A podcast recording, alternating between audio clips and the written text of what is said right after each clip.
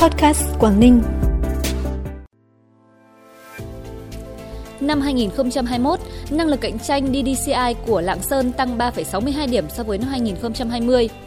Tỉnh Cao Bằng không tổ chức các hoạt động văn hóa thể thao dịp Tết Dương lịch và Tết Nguyên đán để đảm bảo an toàn phòng chống dịch COVID-19.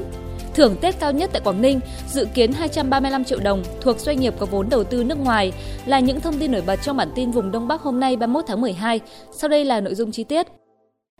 Thưa quý vị và các bạn, theo kết quả sơ bộ chỉ số đánh giá năng lực cạnh tranh cấp sở ban ngành, Ủy ban nhân dân huyện DDCI năm 2021 của tỉnh Lạng Sơn, trong số 24 đơn vị cấp sở ban ngành, điểm trung bình nhóm 3 đơn vị dẫn đầu là Công an tỉnh, Bảo hiểm xã hội tỉnh và Sở Công Thương đạt 77,4 điểm, tăng 2,13 điểm so với năm 2020. Trong khi đó, điểm trung bình của ba đơn vị cuối là Sở Tài nguyên và Môi trường, Sở Khoa học và Công nghệ và Ban Quản lý Khu Kinh tế Cửa khẩu Đồng Đăng Lạng Sơn đạt mức 68,49 điểm, tăng 3,62 điểm so với năm 2020. Đối với Ủy ban Nhân dân cấp huyện, thành phố, điểm trung bình của các đơn vị dẫn đầu đạt mức 72,54 điểm, tăng 4,15 điểm so với năm 2020.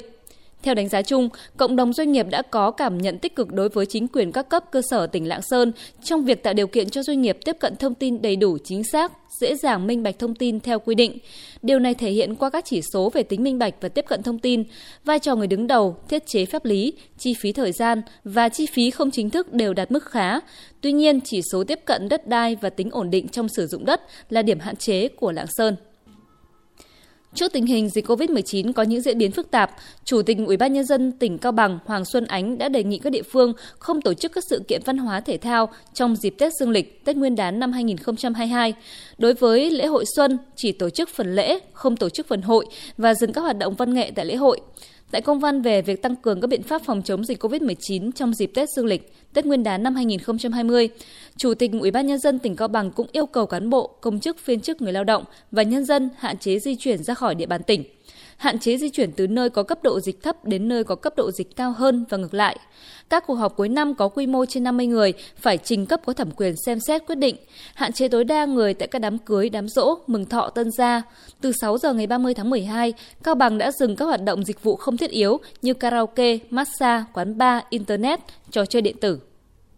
Theo Sở Lao động Thương binh và Xã hội tỉnh Quảng Ninh, đã có gần 1.000 doanh nghiệp có báo cáo về kế hoạch thưởng Tết. Cụ thể, doanh nghiệp tại Quảng Ninh thưởng Tết dương lịch cao nhất là 30 triệu đồng, thấp nhất 100.000 đồng. Tết Nguyên đán cao nhất 235 triệu đồng, thấp nhất 200.000 đồng. Nếu tính theo loại hình, doanh nghiệp nhà nước thưởng Tết cao nhất 30 triệu đồng, thấp nhất 100.000 đồng. Doanh nghiệp có vốn góp chi phối của nhà nước thưởng Tết cao nhất 82 triệu đồng, thấp nhất 500.000 đồng. Với doanh nghiệp dân doanh, thưởng Tết cao nhất 100 triệu đồng, thấp nhất 50.000 đồng. Doanh nghiệp có vốn đầu tư nước ngoài thưởng Tết cao nhất 235 triệu đồng, thấp nhất 50.000 đồng.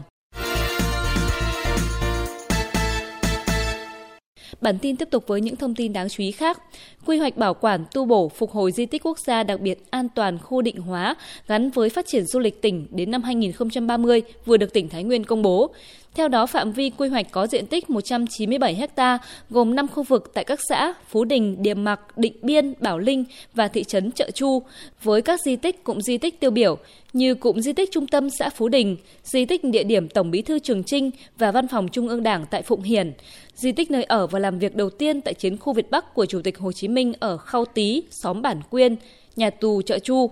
Tổng mức đầu tư đến năm 2030 theo quy hoạch là trên 754 tỷ đồng, trong đó gần 356 tỷ đồng từ ngân sách trung ương, gần 224 tỷ đồng từ ngân sách địa phương và trên 174 tỷ đồng từ các nguồn vốn khác.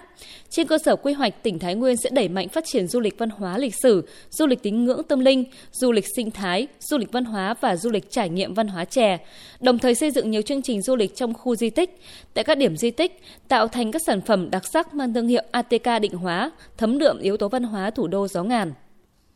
Dự án trạm dừng nghỉ Bắc Hà Yên Tử đang được tỉnh Bắc Giang triển khai xây dựng trên khu đất rộng hơn 19.000 m2 tại km 66 500 bên phải tuyến đường tỉnh 293. Công trình được xây dựng theo tiêu chuẩn trạm dừng nghỉ loại 1. Dự án có các hạng mục gồm khu kinh doanh dịch vụ ăn uống với khả năng đáp ứng 70.000 lượt người một năm, kinh doanh hàng hóa thương mại, dịch vụ nghỉ ngơi, sửa chữa, bảo dưỡng ô tô, mua bán xăng dầu. Tổng vốn đầu tư dự án hơn 47 tỷ đồng, dự kiến hoàn thành và đưa vào sử dụng trong quý tư năm 2022, qua đó góp phần thu hút du khách trong và ngoài nước đến với khu du lịch tâm linh sinh thái Tây Yên Tử và các danh lam thắng cảnh khu vực huyện Sơn Động của tỉnh Bắc Giang. Sở Nông nghiệp và Phát triển Nông thôn tỉnh Bắc Cạn vừa ban hành thông báo hết bệnh viêm da nổi cục châu bò trên địa bàn tỉnh. Bệnh viêm da nổi cục trên châu bò xuất hiện từ ngày 8 tháng 11 năm 2020 tại một số hộ dân của thôn Bó Lách, Nà Lạn, xã Hiệp Lực, huyện Ngân Sơn. Đến tháng 6 năm 2021, bệnh viêm da nổi cục lây lan ra 329 thôn của 73 xã thuộc 8 huyện, thành phố của tỉnh Bắc Cạn. Với tinh thần chủ động, nỗ lực triển khai các biện pháp phòng chống, khống chế, ngăn chặn sự lây lan của dịch bệnh, tích cực chăm sóc nuôi dưỡng, bảo vệ sức khỏe đàn vật nuôi. Tính đến ngày 22 tháng 12 năm 2021, tất cả các ổ dịch bệnh viêm da nổi cục ở châu bò tại 73 xã phường thị trấn trên địa bàn tỉnh Bắc Cạn đã được kiểm soát hoàn toàn và công bố hết dịch bệnh theo quy định của luật thú y. Các hoạt động sản xuất kinh doanh trong chăn nuôi châu bò trên địa bàn tỉnh trở lại bình thường.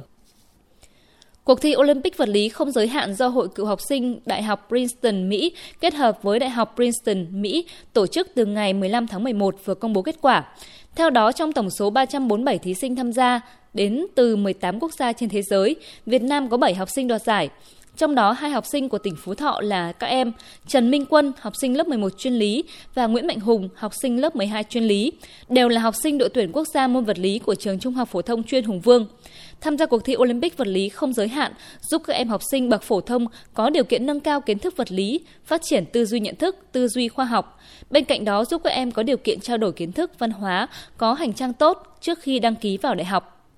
Khép lại bản tin như thường lệ là thông tin thời tiết. Thưa quý vị và các bạn, trong ngày cuối cùng của năm 2021, 31 tháng 12 hôm nay, các tỉnh khu vực Đông Bắc Bộ duy trì hình thái thời tiết sáng nhiều mây, có mưa nhỏ vài nơi, mưa bụi rải rác, nhiệt độ tăng so với ngày 30 tháng 12. Nhiệt độ thấp nhất dao động khoảng 12 đến 16 độ, nhiệt độ cao nhất dao động khoảng 15 đến 19 độ. Cảm ơn quý vị và các bạn đã dành thời gian cho bản tin vùng Đông Bắc hôm nay. Xin chào và hẹn gặp lại.